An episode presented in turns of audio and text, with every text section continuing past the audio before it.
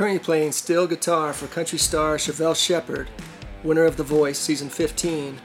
Ted Hockenberry's various bands have warmed up for world famous acts like the Charlie Daniels Band, Maroon 5, Foreigner, and Three Dog Night. Learn more about Ted and listen to him pick the banjo on this episode of A Tale to Tell. Welcome to the podcast. My name is Don Roberts, your host, and I've got Ted Hockenberry here. How are you doing, Ted? I'm doing well, thank you. Ted, you are known as being one of the greatest steel guitar players in the land, or at least this side of the Mississippi. What do you think? What do you think about that? Well, I think it's got to be true if you're playing with one of the greatest young female country singers in the country, right? Yes. So, uh, and you're one hell of a banjo player, and I appreciate you bringing your banjo. And for those of you that are interested in that, you definitely want to stick around, if for no other reason, just to listen That's right. to the banjo. Wow, you're currently playing with Chevel Shepherd, winner of The Voice, season 15, Yes. and we're going to talk about more of that later. That is really exciting. Going to talk about some of the things going on with country music television and Christmas album that's going on and whatnot. Before we get into that, let's go back in time and talk about your childhood, if you don't mind, and how Okay. about uh, indulging us a little in that? Well, I was born in uh, New Jersey, a little town called uh, Lebanon, New Jersey. Very small town. How small? Oh, I couldn't tell you the number. Ten people? Oh, Not that small. well, more than that. Then I, from Lebanon, I moved to a little town called Glen Gardner. When I went to, uh, I was in middle school, and uh, then, then it was that was a small town because my graduating class in middle school had 15 kids. That's it. That is small. That's that's very small. and that's when I formed my first little band, and I played at my I was playing drums Oh, I like that. and uh, I played at my eighth grade continuation dance. So that was quite interesting. So you started out on the drums. How'd you get involved in banjo, or what? What made you like the drums? Because my dad played drums, he had a polka band. Polka. And I grew up listening to my dad band. So your dad, your dad was like John Candy in Home Alone. He was like uh, They, they had a nice little, nice little polka band, and they used to make their own '78 records. They have a machine that would do it right there at the house. I'll be darned. Yeah, so that was quite interesting. That is neat. And then I uh, went from drums to uh, wanting to learn how to play guitar. You wanted to learn how to play guitar. Yeah, yeah. Why? So you could be out in front front of the stage. I don't know. I just just wanted to play guitar. Yeah. You know, that wasn't my intention to be out front. I just wanted to play guitar. And it uh, then as time went on, I learned how to play. What were some of the styles of music that you played in maybe middle school and high school? Uh, played mostly um, uh, rock and roll stuff. Beach Boys, you know, stuff like that. And, and then when I got to high school, I played drums in the, in the concert band, and we did uh, Blood, Sweat, and Tears and Chicago stuff. Because I really liked the sound of the horns. You bet. I just loved it, you know. So Ted, what made you get into country music? Well, my uh, brother-in-law had a country band, and uh, I was 17, going to be 18. And I wasn't really in the country, and he kept begging me to come play guitar because he needed a guitar player. He said, uh, "Come play Friday and Saturday, and I'll give you 80 bucks a night." So A lot of money. back then it was, you know, because this is back in New Jersey, and they they paid good, you know. You're talking about what, three, four hours a, Yeah, a yeah, night, eighty yeah. bucks. Yeah. And so I did it, and then uh, every weekend he kept asking me, and I was thinking, wow, 160 bucks. That's pretty good money, you know.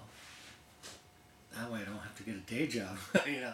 And the more I did it, the more I saw this real simple stuff. You know, I could I could do this. And so you basically played in the band and didn't have a day job. Or were you guys? How many nights a week were you guys playing? Just two nights a week. Okay, but, But at that rate, at home and at 160 dollars a week. And back then, you know, gasoline was that's a lot of cabbage. gasoline was under a buck, so Hmm. and cost of living was so cheap, you know. And I was living at home anyhow, so That's fantastic. yeah. And so the more I did it, the more I, I started liking it. And then uh, when I turned 20, uh, a friend of mine from town I came from, she was in college in Tucson, and her husband had a country band in Tucson, and they were playing six nights a week. But they didn't pay that much, but they were working six nights a week, you know, as a house band. But he needed a drummer, so since I played drums, I didn't have a drum set at the time. So her brother had a drum set. So the drums you used to play that that was the school school's Yes. set, Right. right? Right. Okay. So off you go. Did you head to Tucson? So I so I did an audition over the phone on the drums, nice. and uh, he hired me. So I packed up everything I had when I was 20 and drove from New Jersey to Tucson. What were you driving? I was driving a 71 Chevy Impala. All So right. I got to Tucson. and I started playing six nights a week. Now, had you ever been to Tucson? What was that like? Was that a culture shock or not so much? It was, and I was excited in it, in it because I couldn't wait to see my first tumbleweed. the only time I saw one was on Gunsmoke on the TV, you know. Now you're out west. Now I'm out west, you know. It's like wow, and I'm playing six nights a week, you know. Did that take its toll on you, or were you you had so much energy and you were so oh, young that it Oh, was yeah. you were lo- you were loved it. good? I loved it, you know. Me and the bass player of that band, we started rooming together. You know, we was had a two bedroom trailer for four hundred bucks a month, which was cheap, you know. You bet. So how long were you guys together? Well, I got there and uh, I moved out there in '73, and we were together for like almost two years. Okay, and then what what transpired after that? Well, after I played drums with him for a while, I, w- I picked up a little lap steel guitar, and I wanted to learn how to play that, and, and I knew how to play guitar, so we hired a drummer, and I went on guitar and lap steel. Explain to us what a lap steel and a pedal steel guitar is. A lap steel is you lay it on your lap. It's got six strings, and you just play it. A pedal steel guitar, you, my first one had eight strings and knee levers and pedals. Then I went from eight string to ten, then to a double neck. And, but then that band lasted for, like I say, almost two years. And then uh, we broke up, and then I started my own band called Silver Sage, and I called up some friends of mine from Jersey, and they drove all the way out to Jersey, and we put a band together. Or you mean they drove all the way out to Tucson Yeah, from New Jersey? yeah. Okay. Yeah. How long were you guys together? We were together for, oh, maybe uh, four years. Okay. And then after that, is that when you got involved with Dusty Chaps? After that, Dusty Chaps was looking for a steel player, and uh, I went and auditioned because they were just getting ready to sign with Capitol Records. Yeah, and you guys you guys cut two albums with Capitol Records, didn't Yes, you? And then I got hired through Dusty Chaps, and then we, we, we got signed for a two album contract, and we did that and opened up for a lot of people. You guys warmed up for Charlie Daniels, right? Charlie Daniels is the one that got us started with Capitol because we used to open up for him a lot, and he really liked our music. What an honor! Wow. and he got us the connections with Capitol, and they heard us because we had to go to uh, the Palomino Club in L.A. and and audition for Capitol Records there, and then from there we did a two record album. And then, Ted, I know we've talked. Uh, the audience doesn't know, but tell me what was so special about Dusty Chaps. Uh, they were all original music. We didn't do any copy. No, No covers? No covers at all. Everything we, we, we wrote ourselves and did it ourselves. You guys were a big band, eight piece. Yeah, we, we have eight pieces. We, uh, And I've I've listened to a few few numbers. You guys were tight and dynamic. you can and still buy our albums on eBay. And matter of fact, yesterday I was on YouTube and, and typed into Dusty Chaps, and you can still listen to us on YouTube. That's terrific. Tell us about the audition that you had with Dusty Chaps. Oh, well, I went for the audition because I didn't know much about the music part, I just played by ear, you know. And uh, Red Davis in the keyboard was doing a song, and he says, "I want you to play a G major scale." And I looked at him like, What's that? "Yeah, what's a G major scale?" And it got quiet. All of a sudden, I heard him play it on the piano. And as soon as he played it, I said, "Oh yeah, I can do that. Yeah. No problem." You know. So I played that, and then I got the job. And then the next day, I signed up at Pima College for music theory. Because a couple of these guys were from Berklee School of Music, them right? to- yeah, and they were These guys were elite. Oh yeah, these they knew what they, they were doing, and I wanted to be somewhat on that level, without going through all the college. But I did. I went through the uh, Pima College, learned all the music theory that I could absorb, You bet. and uh, that helped out so much. You bet. So Ted, how long was Dusty Chaps together? Well, Or were you with them, I should say. I was with them for almost three years, but they were together for uh, uh, last year. We went and did uh, their 50, 50th anniversary. oh, that's right. Back to Tucson. in and Tucson, and the mayor that's special. Yeah, tell us about that. Mayor of Tucson gave us the key to the city, and declared October fifth Dusty Chap Day, What an honor. and that was that was awesome. That is neat. Yeah. And I saw a picture of you, and it's just, it's pretty, pretty amazing. All you guys had a lot of hair, but you had this long hair, this huge beard, and you looked like a little Grizzly Adams. Yes, and a lot thinner. Well, we've ch- we've changed a bit, haven't we? yes, a little bit. So Ted, then after Dusty Chaps, is that when you were in a band called Lickety Split? Was that next? Yes, sort of, because I right after that I was in a band called uh, Crazy Heart. We did a couple CDs, and then after that it was uh, Lickety Split, Okay. and then we got signed by Budweiser Beer. Lickety Split did. Yes, And you guys toured all around the country. yeah, and every time Budweiser would sponsor a concert, we were the opening band for that concert. You know? Tell us about some of those bands, some of those big name bands that you warmed up for when Oh, you were God. playing with Lickety Split. Ricky Skaggs, Mark Chesnutt. Oh God, we did a. Played the Grizzly Rose, right? Is that when you guys warmed up for Foreigner and Foreigner and Three Dog Three Night. Dog Night? Yeah. and uh, uh, Merle Haggard, Tom T. Hall, Mark Chesnutt, and just a lot. I can't remember all of them. How neat.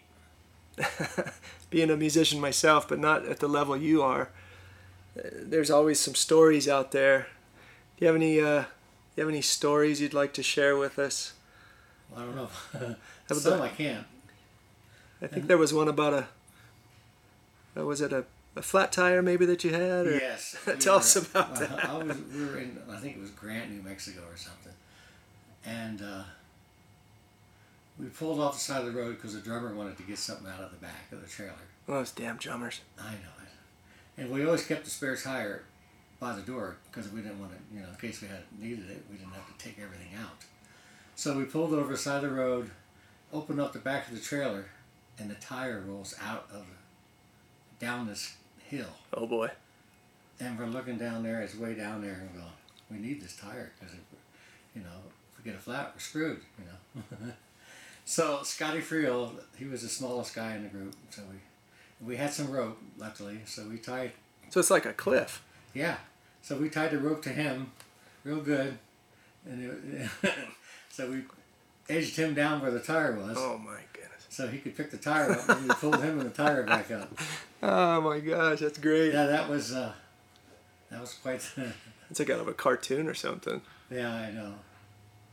And then we, we were together for quite a while, and then uh, after we broke up, uh, Clayton Mitchell, the guitar player, he went with um, Kenny Chesney, Okay. and he's still with Kenny. Still playing with. Still playing with Kenny. I have some stories with him, but I can't really Can't. tell you. This is a PG show. yeah, I know, but, but great guy. We, we had a lot of fun together. Ted, let's talk a little bit about what's happening now in your music career, which is really something. So, for those that don't know, Chevel Shepherd won season 15 of The Voice, Right, correct? When she was 16.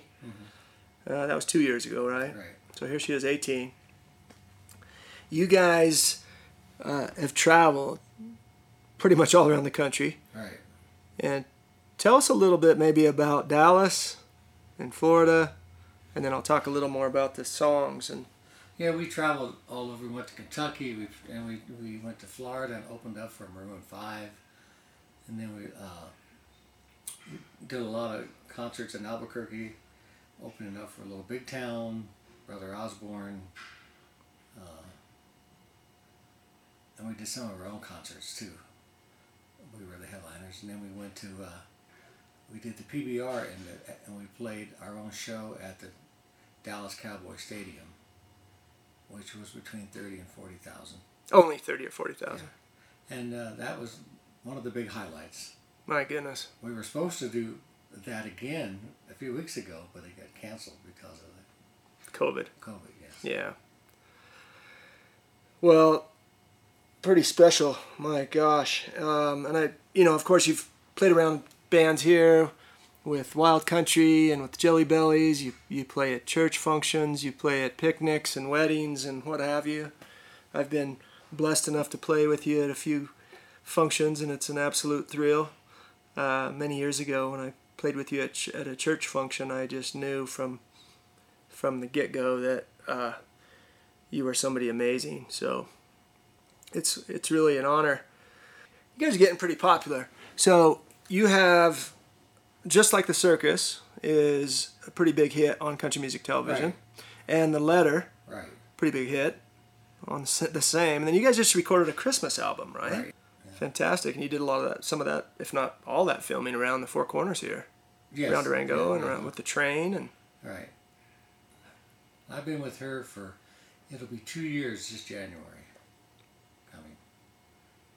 And it's, I feel very honored and privileged to, to do that. well, and I'm sure they feel the same thing about you. Yeah, well, all, and all the guys are very good. Everybody's top notch, you know. Ted, what is it about music, being an artist, being being somebody that's up on the stage and playing? What what is so special about it? Well, and, uh, it's an, music is a very emotional, when you're on stage playing with it, you're playing what you feel inside, and you try to bring it out through your hands and your your brain and your hands. And if you got all the other guys in the band doing the same thing, we're playing off of each other, and it's gives you goosebumps. I've got them Mhm. right now just thinking about it. 'cause- Everybody's in sync. It's a yeah, it's a special thing, It's a it? high. It's a high that you just can't get. You know, can't explain it. And it's something I'll never quit doing until I have to go and play for the Lord. amen, brother. You have any advice for young and old musicians, or even non-musicians, but maybe musicians that are, you know, anything that Just don't give up. Practice and try to learn all different kinds of music, not just lots of styles. yeah, like I did in the beginning. I didn't want to learn country, but I'm glad I did. You know. Ironically, it's how you've made a living. Yeah, and then uh, I like all kinds of music, you know. Like I did a few things at Brenda's Cafe, and I knew this kid. Uh, he's in high school, and he learned how to play guitar. He's not really, he's not bad at all, you know. And uh, so I said, "Hey, you want to come sit in?" And uh, he came in and stood the whole night, and he did a great job. It wasn't his type of music, but Just the exposure, yeah, the exposure. right? And you never know what kind of opportunity you're going to have, Yeah. especially if you have all those different styles under your belt, right? Yeah, that's that's awesome. I just don't don't give it up. If it's something you feel like you want to do, you know, you know sometimes when music slows down, sometimes there was a time in my life where uh, when I started having kids, I was still playing music, but I also got a day job too, so I could help pay for the family and doing both, you know. Of course. Yeah, so it's a it's Well- a it's a hard break, you know. Well, I know I'm interested and excited to listen, and I know everyone else is. So why don't we break out that banjo? And uh, what, do, what do you got? What do you have for us Well, I today? don't know. We can do, uh, some Something really mellow? No, No, you know, That's a beautiful thing about a- instruments. You don't play sad music on the banjo. that's right. you hear a banjo going, you're just tapping your toes, going, yeah, you know, I, you know, Absolutely. it puts a smile on your face. It sure does. Yeah. puts a smile on my face every time I play it. Well, let's let's put a smile on everybody's face. What do you got there? Looks like you got it all. You've already got it strapped Oh, up I'm and ready to go. all tuned up. Whatever, whatever you feel like playing, Ted.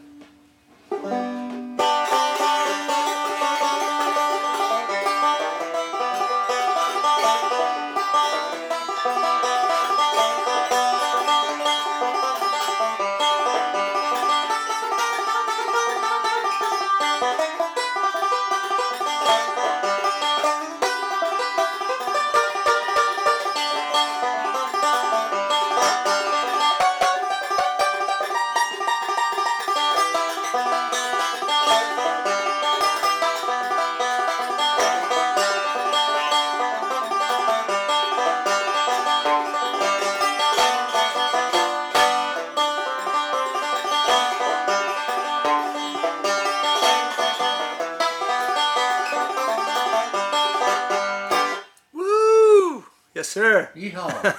Yeehaw! Thank you. Well, Ted, I'll tell you, you are just such a talent. You're so modest and uh, just such a joyful and jolly guy. And I know everybody that's ever that I know that's ever played with you and and listens to you is just uh, always in awe and uh, has a smile on their face like I it's, do now. it's it's it's wonderful and look forward to the other things that you guys and Chevel Shepherd and that you're going to be Be looking coming out us, out 'cause with. Once this COVID's over, yeah, you guys are going to be on fire. I'm ready. Yeah. We're all well, ready to go. yeah. I'll bet you are. We are. Absolutely. Will you come back and visit us sometime? I would love to. All right. Well, let's do it. Yeah. Thanks again, Ted. I appreciate it. Thank you for having me. You betcha. This podcast is brought to you by the popular books Wellness Toolbox 1 and 2. These books are available on Amazon as well as at local Durango, Colorado merchants. Purchase your copies today.